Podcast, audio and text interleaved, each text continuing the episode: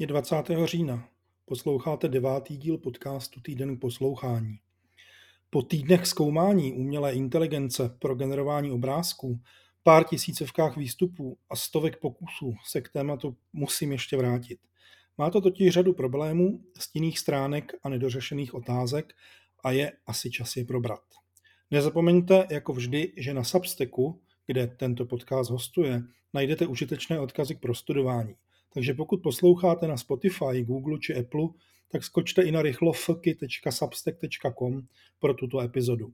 Poslechnout si můžete i kterékoliv starší, třeba právě tu minulou, před pár týdny, která se věnovala tomu, jak tvořivé umělé inteligence vlastně fungují. A teď už pojďme na to, o čem jsem chtěl dneska mluvit. Připomeňme si, jak ty umělé inteligence AI pro generování obrázků, ale třeba i textů nebo videa nebo úpravy obrázků fungují. Nějakým způsobem zadáte, řeknete, co chcete a umělá inteligence z obrovského množství nastudovaných obrázků, když zůstaneme u té obrázkové, nějakým postupem poměrně zajímavým vytvoří výsledný obrázek. Vám se buď bude líbit nebo nebude a máte možnost upravovat zadání nebo upravovat nějaké různé parametry, až do okamžiku, kdy dostanete to, co chcete. Otázka ovšem je, zda dostanete to, co chcete, protože právě ona množina několika, třeba i stovek tisíc výchozích obrázků, ale mohou to být i videa, nemusí vůbec obsahovat tu věc, kterou jste chtěli, aby vám umělá inteligence namalovala. Každopádně je to vlastně hrozně jednoduchá cesta, jak generovat ilustrační obrázky. Já jsem si to oblíbil pro vytváření obrázku třeba právě pro nedělní týden, pro e-mailing i pro vydání na PC tuningu. Detailněji o tom, jak to funguje, můžete si poslechnout právě v tom jednom z předchozích podcastů ze 14. září, takže nezapomeňte, klidně se tam vypravte a poslouchejte. Ale teď už k těm problémům. Jeden ze zásadních problémů, který mě osobně vrtá hlavou u umělé inteligence tvořící obrázky, je otázka autorského práva. Ta první otázka je, kdo je vlastně autorem. Jsem autorem já, jako Daniel Dočekal, kdo vymyslel ten prompt, to znamená to zadání, nebo je autorem eh, ten, kdo naprogramoval software eh, a tím pádem umožnil to, že nějaká vůbec umělá inteligence je schopná něco takového dělat, nebo má snad vliv na autorství i ta množina obrázků, videí a jiných věcí, kde se ta autorská díla objevila, kde se nabrala ta veškerá základna, ze které se tvoří.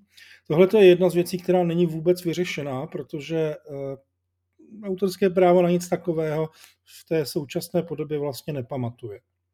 A ještě dlouho bude asi trvat, než se něco takového podaří vyřešit.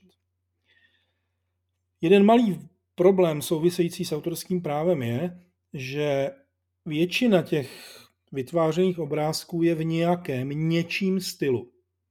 Vy prostě řeknete, že chcete namalovat třeba eh, město, ulici, na něm auta a roboty, aby to bylo nakresleno Simonem Stalenhagem. Miluju tohohle toho autora. Eh, je evidentní, že ta umělá inteligence, v mém případě tedy Stable Diffusion, ale ono jich je více, tak má velmi dobře naučené obrázky právě od tohoto autora. Má ale naučené obrázky třeba i od starých autorů. Umí Leonarda da Vinciho. Spoustu, desítky, možná stovky autorů umí a samozřejmě jiné stovky a tisíce vůbec neumí, protože se tam nedostali. Jenže, když já tedy pomocí zadání, které jsem před chvílí říkal, nechám vytvořit eh, fotografii nebo obrázek, ilustraci, digitální ilustraci, která vypadá, jako kdyby namaloval ten uh, Simon Stalenhag, je to správně? Je to špatně? Porušuju tím nějakým způsobem práva?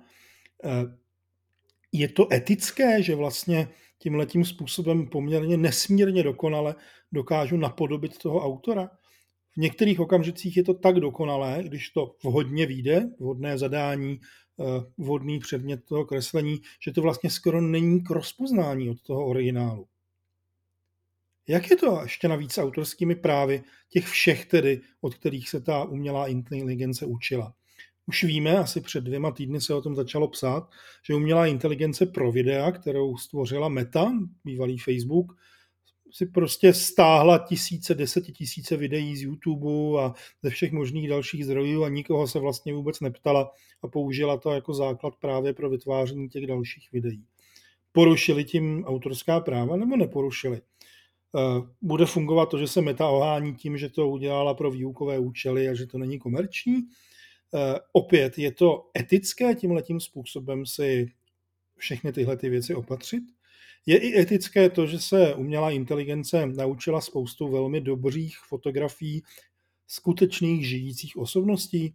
Není například vůbec problém si od umělé inteligence nechat namalovat něco s Elonem Muskem protože ten se tam opravdu vyskytuje poměrně dobře a ty výsledky jsou velmi věrohodné. Ale těch lidí, které tam najdete, eh, tam možná budou stovky, tisíce těch známých osobností. Eh, dokonce, eh, ale to nedopadá tak úplně dobře, tam najdete třeba i našeho bývalého, skvělého, nádherného, jedinečného premiéra Andreje Babiše. To, co po umělé inteligenci chcete, je mu skutečně poměrně velmi, velmi vhodně podobné.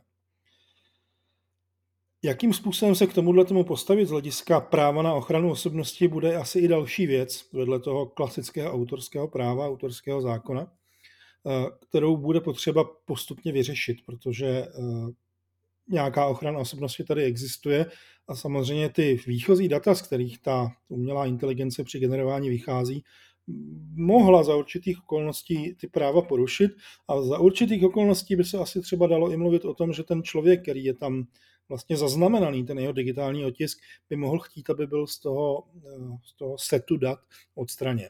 Pořád samé otázky.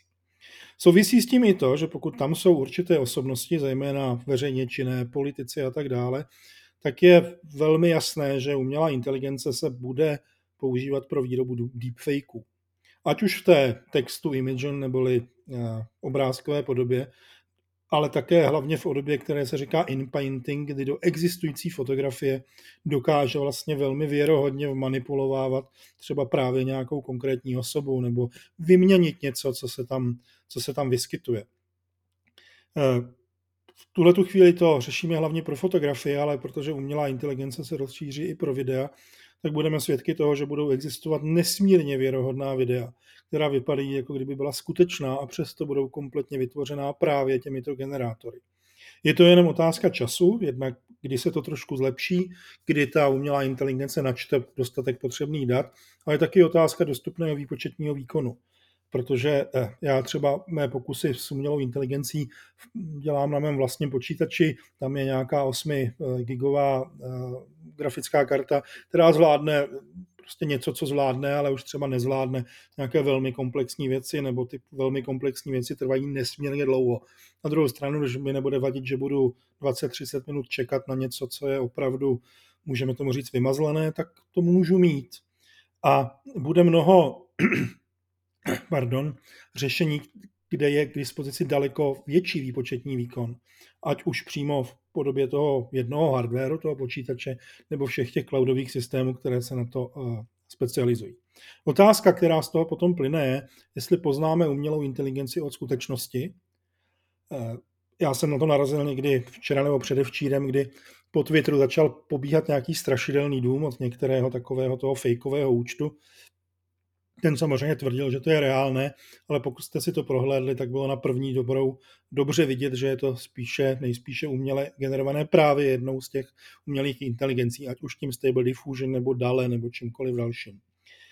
Eh, nebude třeba od věci, abychom v různých fotogaleriích a třeba v soutěžích nebo i v časopisech a všude, kde se objevují fotografie, vlastně zavedli skoro povinnost pro to, aby tam bylo uváděno, jestli je to skutečné nebo jestli je to generované. A přivádí mě to třeba i k myšlence toho, a není to živé nakonec náhodou lepší. E, já po těch několika tisíc, možná desítkách tisíc vygenerovaných fotografií a dalších desítkách tisíc zhlédnutých třeba na Lexice, e, začíná mít trošku pocit, že vlastně ta umělá inteligence v té současné podobě generuje pořád to samé ona má nějaké vzorce, které se naučila v těch eh, výchozích datech a vlastně, když jí o něco řeknete, tak ten vzorec se tam eh, velmi často projevuje. Nemá fantazii, nemá pochopení toho, co vlastně po ní chcete, neumí počítat, to je taky jedna ze zábavných věcí, na kterou se přišlo. takže když jí řeknete, že chcete něco, co má tři nohy, tak absolutně netuší, že to má mít tři nohy.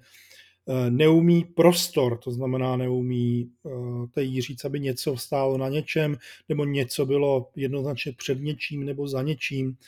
A neumí, a to už jsem říkal v tom minulém podcastu, neumí nohy, neumí obličeje, ale třeba zrovna na ty obličeje a oči už existuje algoritmus, který je dokáže poměrně, ale opravdu dobře vylepšovat.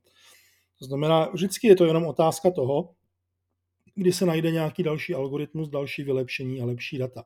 Ale ty živé věci, já třeba miluji Pinterest pro fotografie a pro to, co tam lidé dávají, a miluju to i na Twitteru těch různých fotografických nebo uměleckých účtů, oni jsou ty věci jiné. A můžete je kopírovat, jak chcete, tu živost toho nápadu nebo provedení tam velmi obtížně nahrazujete. Jenom se bojím toho, že za 2, 3, 4, 5 let ta umělá inteligence bude schopná v úvozovkách do toho tuhle tu živost eh, vkládat. Z těch eh, dalších eh, zádrhelů umělé inteligence připomenu i to, co jsem říkal minule. Ona připraví obrovské množství lidí o práci. Ilustrátory, grafiky, designéry, fotografy, protože některé věci prostě nebude potřeba fotografovat. Eh, grafiky, protože nebude potřeba ilustrační fotografii vytvořit. Vy si ji prostě nadiktujete a protože chcete jenom ilustrační obrázek, tak vám nebude vadit, že to vlastně klidně i vypadá jako ilustrační obrázek jak už jsem říkal, já to třeba zkouším na těch nedělních e-mailincích a PC tuninzích, kde tam nechávám si od té AI vlastně vygenerovat nějaký obrázek, který je eh, s něčím spojený v tom eh, souhrnu eh, nedělním, v tom celotýdenním souhrnu. A myslím si, že to funguje docela dobře a je to daleko zábavnější, než chodit třeba na Pexels nebo na některou zdarma dostupnou fotobanku a tam vlastně si stahovat ty fotky, které můžu volně použít, anebo nedej bože za ně dokonce muset platit, protože ta úspora může být enormní. Takže mimo toho všeho, co jsem teď řekl, k tomu ještě patří samozřejmě i tahle ta eh, záležitost toho, kdo to přežije a kdo to odnese.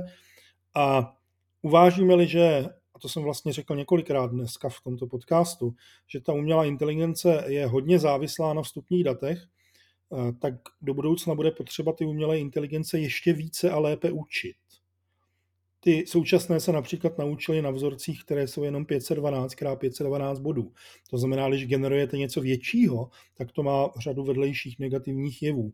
Ale my budeme potřebovat generovat něco většího a ten klasický upscaling, který někdy dokáže vyrobit pěkné věci, tak ten vždycky není úplně tou nejpoužitelnější variantou.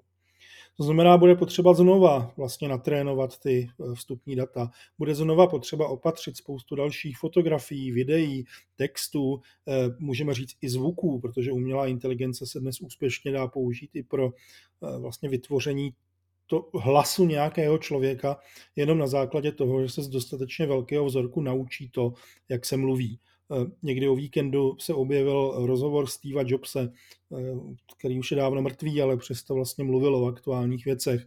A když to člověk poslouchal, tak to bylo vlastně úplně neuvěřitelně věrohodné. A jakým způsobem se k tomu tohle to postaví a jestli budou vlastně ty opatřování vstupních dat eh, dodržovat etiku nebo nebudou, to zůstává s velkým otazníkem. A někdy na příště bych si mohl nechat to, Eh, co to vlastně stojí, protože i právě třeba to generování a to vytváření stupních dat je nesmírně nákladná záležitost, ať už s elektřinou nebo s čímkoliv dalším.